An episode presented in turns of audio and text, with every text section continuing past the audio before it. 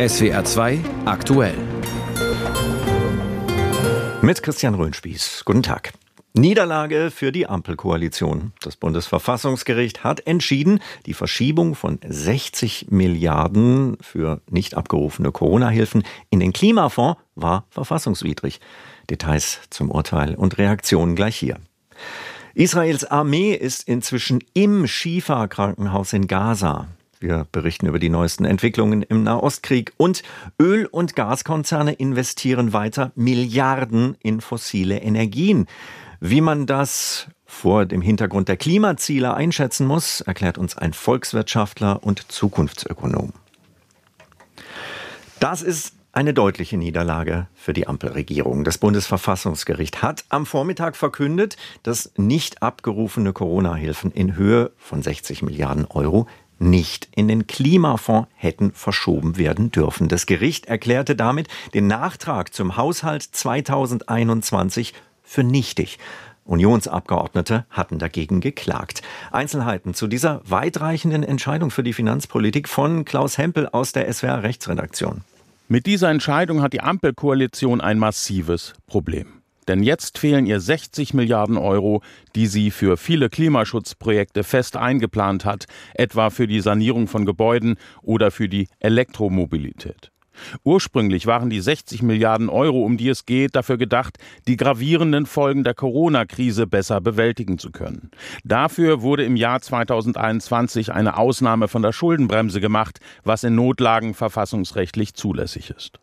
Das Geld wurde während der Pandemie aber nicht ausgegeben. Im vergangenen Jahr verschob die Ampelkoalition die 60 Milliarden in einen Klimafonds. Dafür verabschiedete der Bundestag mit den Stimmen der Ampel einen Nachtragshaushalt, und zwar rückwirkend für das Jahr 2021. Dagegen klagte die CDU-CSU-Fraktion im Bundestag. Das Bundesverfassungsgericht hat nun entschieden, dass das Vorgehen der Ampelkoalition verfassungswidrig war. Zum einen habe der Gesetzgeber verschiedene Grundsätze verletzt, die für die Verabschiedung von Bundeshaushalten gelten. Einer dieser Grundsätze lautet, wenn der Bundestag einen Nachtragshaushalt verabschiedet, dann kann er das nicht rückwirkend für das Vorjahr beschließen, so die Vizepräsidentin des Verfassungsgerichts Doris König. Ein Nachtragsentwurf ist demzufolge bis zum Ende des betreffenden Haushaltsjahres parlamentarisch zu beschließen. Denn ein nach Ablauf seiner Geltungsdauer im Folgejahr beschlossener Nachtragshaushalt ist kein zulässiges und zielführendes Instrument mehr, um den abgeschlossenen Haushaltsvollzug im Nachhinein zu verändern. Weiterer Kritikpunkt des Verfassungsgerichts, der Gesetzgeber habe das Umschichten der 60 Milliarden Euro in den Klimafonds nicht ausreichend begründet.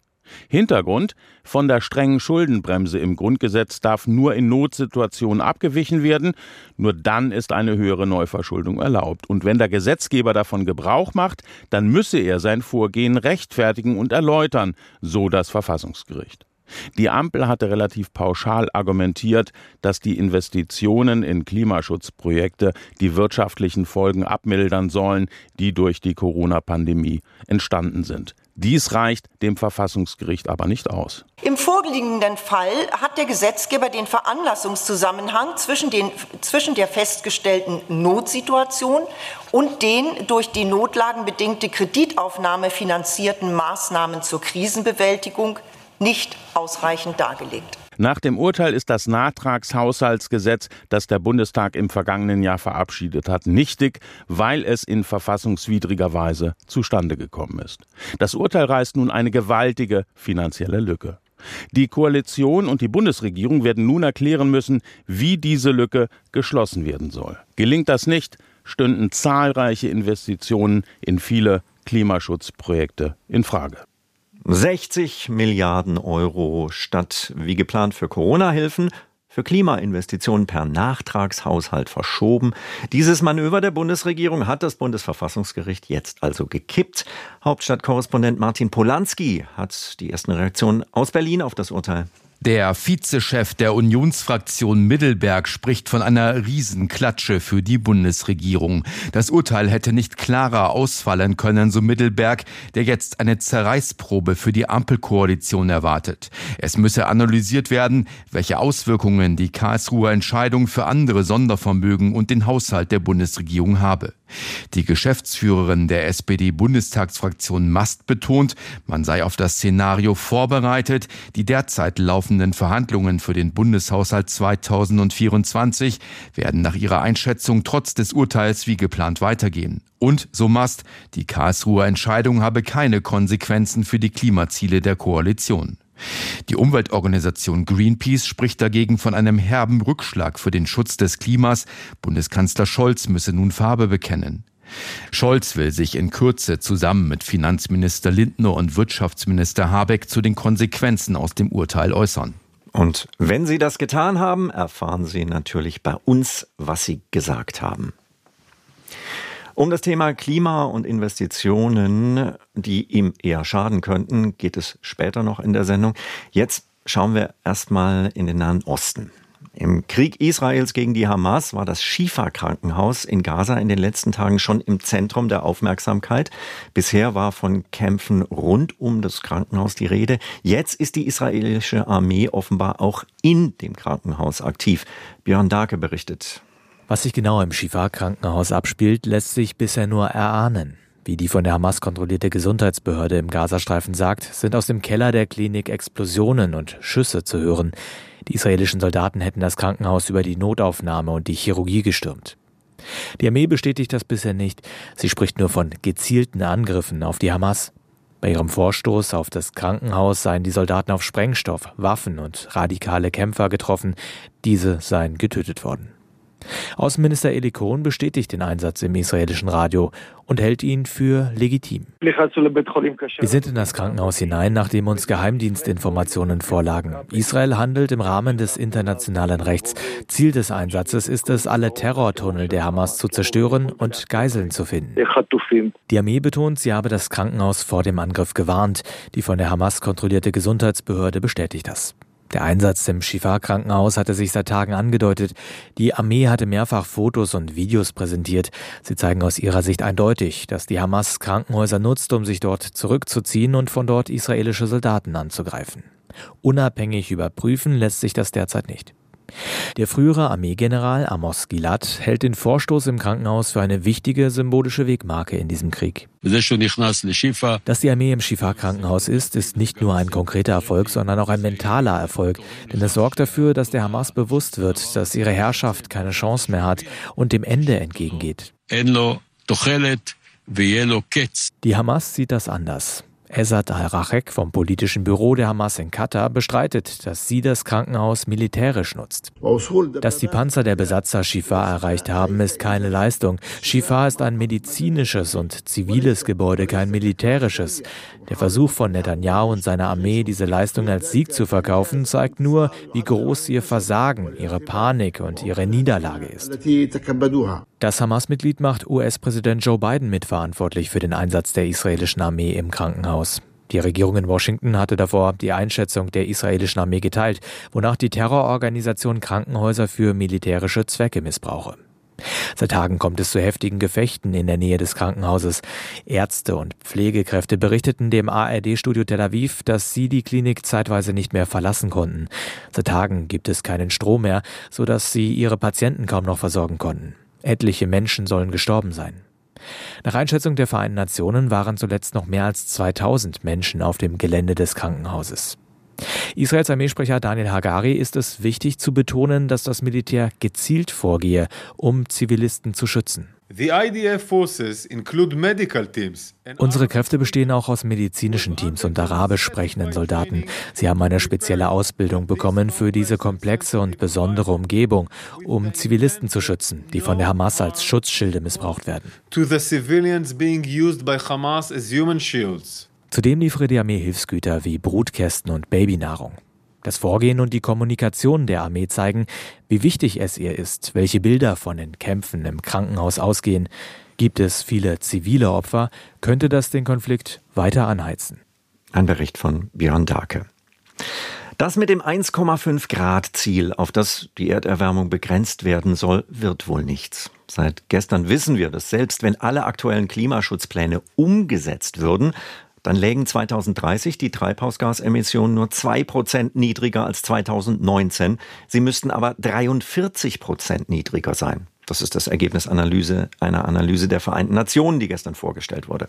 Heute veröffentlicht die Umweltschutzorganisation Urgewalt die Global Oil and Gas Exit List. Aus der geht hervor, dass 96 Prozent der Förderunternehmen neue Gas- und Ölfelder erschließen, aus denen dann insgesamt 230 Milliarden Barrel gefördert werden sollen. Das entspricht dem weltweiten Erdölverbrauch von mehr als sechs Jahren. Darüber spreche ich mit Christian Arndt, Professor für Volkswirtschaft und Studiendekan Zukunftsökonomie an der Hochschule für Wirtschaft und Umwelt Nürtingen-Geislingen. Herr Arndt, zumindest was die absoluten Zahlen angeht, weiter massive Investitionen in fossile Energien. Brauchen wir die noch oder ist das ein weiterer Sargnagel fürs 1,5 Grad Ziel? Also es ist völlig eindeutig ein weiterer Sargnagel oder wahrscheinlich sogar viele Nägel auf dieses 1,5 Grad Ziel. Also das ist somit also im Prinzip kaum zu erreichen. Also wir fahren mit dem Klima voll gegen die Wand und es ist, wie Sie sagen, wenn man die Zahlen anschaut, wirklich sehr beeindruckend, wie bedeutend hier diese einzelnen, auch sehr großen fossilen Projekte sind. Es gibt auch weitere Studien, eine interessante Seite, Carbon Bombs, also die sprechen von also einzelnen Förderprojekten als CO2-Bomben. Also die zeigen, dass allein 425 solcher großen Förderprojekte bereits in Betrieb sind oder geplant sind. Und also diese einzelnen Projekte machen sehr, sehr viel aus von diesen Emissionen, mit denen wir, also wie Sie sagen, heute schon definitiv die verbleibenden Klimabudgets auffressen. Und wir brauchen das nicht. Es gibt grundsätzlich erneuerbare Energien, die wir dafür auch nutzen können. Nahezu alle Gas- und Ölmultis investieren weiter in fossile Energieträger. Glauben die nicht an die Energiewende, die Sie ja gerade schon angesprochen haben, mit erneuerbaren Energien? Also es gibt da sicher verschiedene Faktoren, die da eine Rolle spielen. Also ob da wirklich äh, nicht dran geglaubt wird, das kann man so natürlich nicht sagen. Es ist aber so, dass auch von der Politik weltweit, aber auch bei uns noch viel zu viele Subventionen, Fördergelder ausgegeben werden, um fossile Energien zu äh, fördern. Sehr bekanntes Beispiel ist Flugbenzin. Mhm. Natürlich Herausforderung, das auch international dann zu lösen. Also das wäre der erste Schritt, diese Subventionen abzubauen. Denn es ist ökonomisch so und sehr interessant, dass die erneuerbaren Energien sehr geringe Erzeugungskosten haben. Also die Ökonomen sprechen von Grenzkosten und das ist sehr, sehr günstig. Und eigentlich ist es auch eine ökonomische Devise, hier auf Erneuerbare umzustellen. Wir haben es gesehen, einzelne Stadtwerke bei uns in Deutschland beispielsweise, die stark auf Erneuerbare gesetzt haben, die haben ja enorme Gewinne erzeugen können, wenn die Energiepreise steigen, weil deren Erzeugungspreise so gering sind. Dann müssen wir doch auf der anderen Seite sagen, die großen Konzerne, die wollen ja Gewinne machen. Sehen die diese Perspektive nicht? Ja, also ich glaube, dass einige der äh, großen Konzerne auch gefangen sind in einzelnen eigenen äh, Geschäftsmodellen, also so ein Innovationsdilemma auch haben. Teilweise gibt es Ausgründungen auch dieser äh, großen Konzerne. Es gibt auch kleine Energiefirmen, die zu also Milliardenbewertungen kommen. Also ich glaube schon, dass hier sehenden Auges gegen die Wand gefahren wird, weil eigentlich allen klar ist, also dass es anders günstiger wäre. Also die Subventionen wirken dem entgegen und machen es im Moment auch, auch günstiger, tatsächlich fossil äh, zu produzieren. Und äh, langfristig ist es natürlich so, dass wir alle die Folgekosten zu tragen haben, also aus den Folgen des Klimawandels, Anpassungskosten, Verschärfung der internationalen äh, auch Konflikte durch äh, den Klimawandel dann. Was ja aber eigentlich bedeuten würde, dass diese großen Konzerne sich eigentlich schaden mit diesen Rieseninvestitionen, wenn wir irgendwann an den Punkt kommen, dass tatsächlich erneuerbare Energien, die, wie Sie sagen, schlussendlich billiger zu erzeugen sind, die Mehrheit haben? Also langfristig stimme ich dem vollkommen zu. Also kurzfristig durch Subventionen und äh, teilweise so hohe Energiepreise ist es vielleicht äh, ökonomisch noch tragbar. Aber wer langfristig denkt, wer langfristig investiert, der sollte da nicht rein investieren. Davon würde ich stark abraten. sehr riskant sagt Christian Arndt, Volkswirtschaftler und Studiendekan für Zukunftsökonomie an der Hochschule für Wirtschaft und Umwelt Nürtingen-Geislingen. Das Gespräch haben wir vor der Sendung aufgezeichnet. Die Öl- und Gaskonzerne investieren also weiter massiv in fossile Energieträger, auch wenn die erwiesenermaßen dem Klima schaden. Die Auswirkungen des Klimawandels bekommt die Welt jetzt schon regelmäßig zu spüren. Extreme Hitze, Trockenheit oder extreme Niederschläge.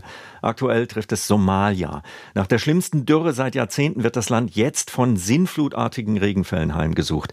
Laut Vereinten Nationen sollen zahlreiche Städte unter Wasser stehen. In manchen Gegenden hat es innerhalb einer Woche mehr geregnet als während der gesamten Regen Regenzeit, so die UN. Die Regierung hat den Notstand ausgerufen. Navina Kotor berichtet.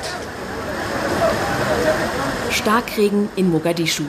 Anwohner warten durch das Wasser und versuchen ihr letztes Hab und Gut in Sicherheit zu bringen. Nach wochenlangem Regen stehen hier ganze Stadtteile unter Wasser. Die Regenfälle haben landesweit mehr als 330.000 Menschen zur Flucht gezwungen.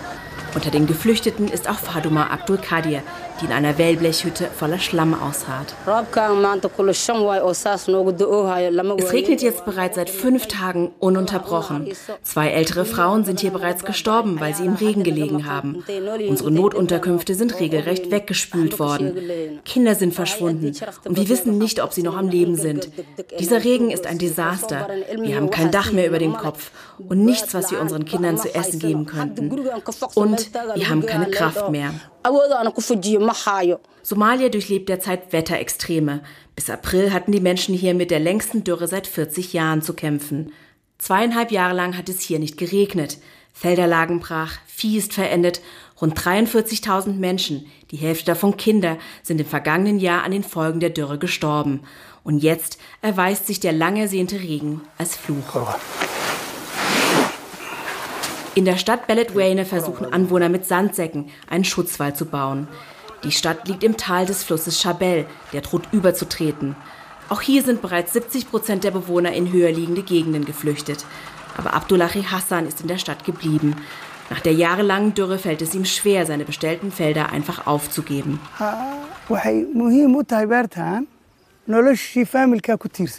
Die Existenz meiner gesamten Familie hängt von diesem Hof ab. Ich kann nicht einfach gehen, weil es regnet. Wir haben jetzt erstmal aufgehört zu pflanzen. Wenn es zu einer Überflutung kommen sollte, werden wir versuchen zu retten, was wir haben. Es ist sehr gefährlich. Deine Existenz wird einfach weggespült und man muss wieder von vorne anfangen. Die jahrelange Dürre hat die Böden in vielen Teilen des Landes stark ausgetrocknet. Das Regenwasser wird deshalb nur sehr schlecht aufgenommen und versickert nicht richtig. Das führt dazu, dass es bei Starkregen sehr schnell zu Sturzfluten oder auch Hochwasser kommen kann. Pascal Cutat leitet das Büro des Internationalen Komitees vom Roten Kreuz.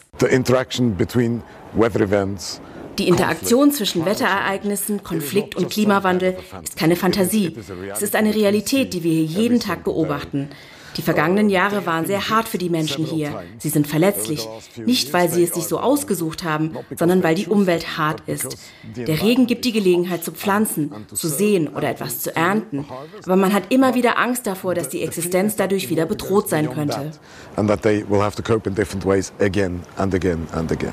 Ein Bericht von Navina Kotor.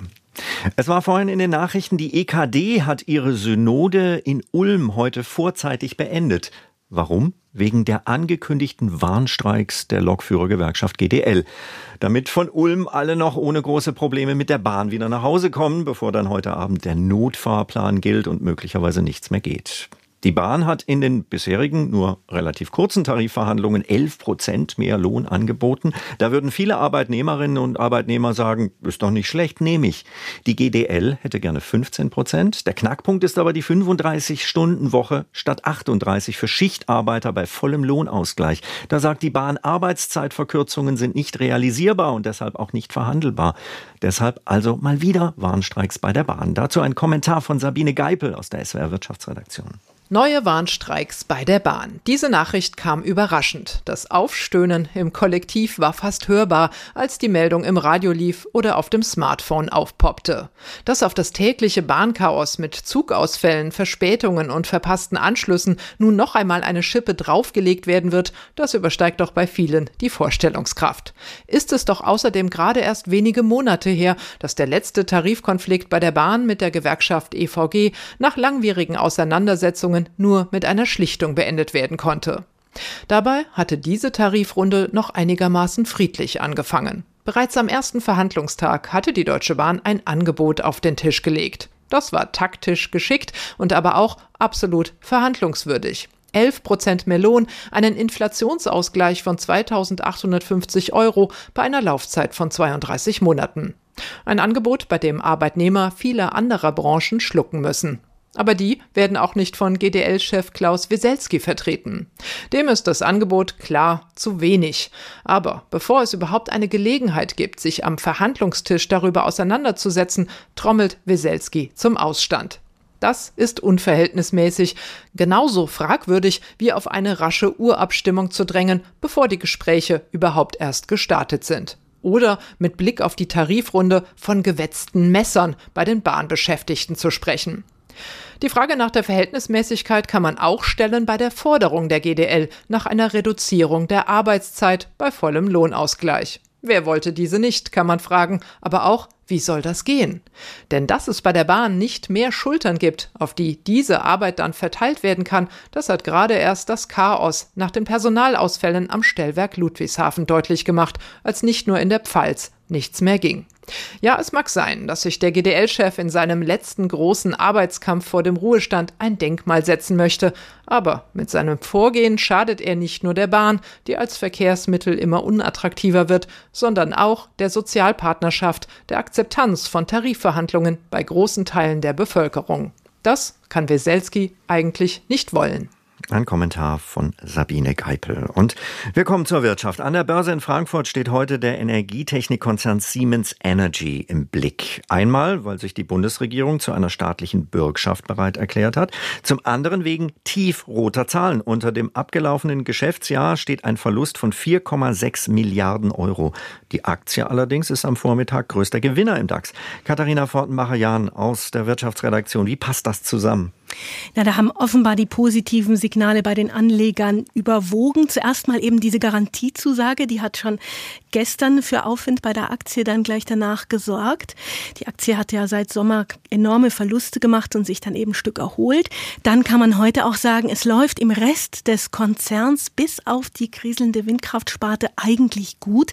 Ein Argument für Anleger ist dann auch ein besserer Auftragseingang im vierten Quartal. Und auf die hohe Nachfrage hat auch Konzernchef Bruch heute verwiesen, der Auftragseingang zugelegt und der Auftragsbestand mit einem neuen Rekord. Mit Ausnahme des Windkraftsgeschäfts Geschäfts hätten die anderen Bereiche ihre Jahresziele erreicht oder übertroffen und man sehe auch Fortschritte bei der Bewältigung eben dieser Probleme bei der Windenergietochter Siemens Gamesa. Also immer wieder die Windkraftsparte. Wie gravierend sind denn diese Probleme im Moment? Es gibt eine Analysteneinschätzung, dass sich die Lage nicht verschlechtert habe und 2024 schneller verbessern könnte als gedacht.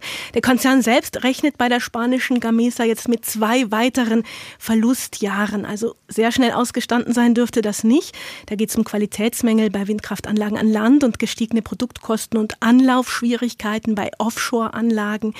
Alle Anstrengungen, so der Konzern, seien jetzt darauf gerichtet, Kosten zu senken, Produktivität zu erhöhen und parallel eben die Probleme zu beheben.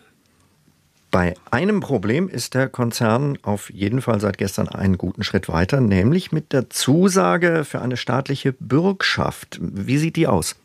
Also insgesamt braucht der Konzern ein Paket von 15 Milliarden Euro an Garantien, damit er milliardenschwere Aufträge überhaupt erst abarbeiten kann. Da bemüht er sich seit Wochen drum. Jetzt stehen 12 Milliarden seit gestern, unter anderem durch ein Bankenkonsortium und eben den Bund. Der hat zugesagt, wenn die anderen mitmachen, 7,5 Milliarden abzusichern. Der ehemalige Mutterkonzern Siemens steht für die erste Milliarde an möglichen Ausfällen ein.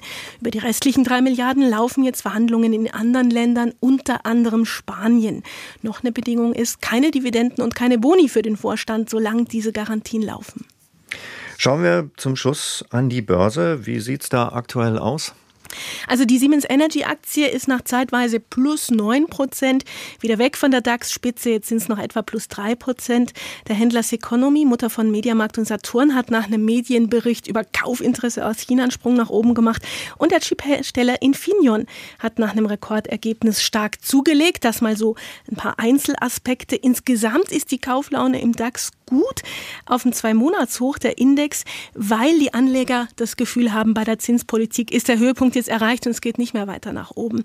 Knapp 15.700 Punkte haben wir im Moment im DAX. Das ist plus ein halbes Prozent. Vielen Dank, Katharina Fortenbacher-Jahn aus der SWR Wirtschaftsredaktion.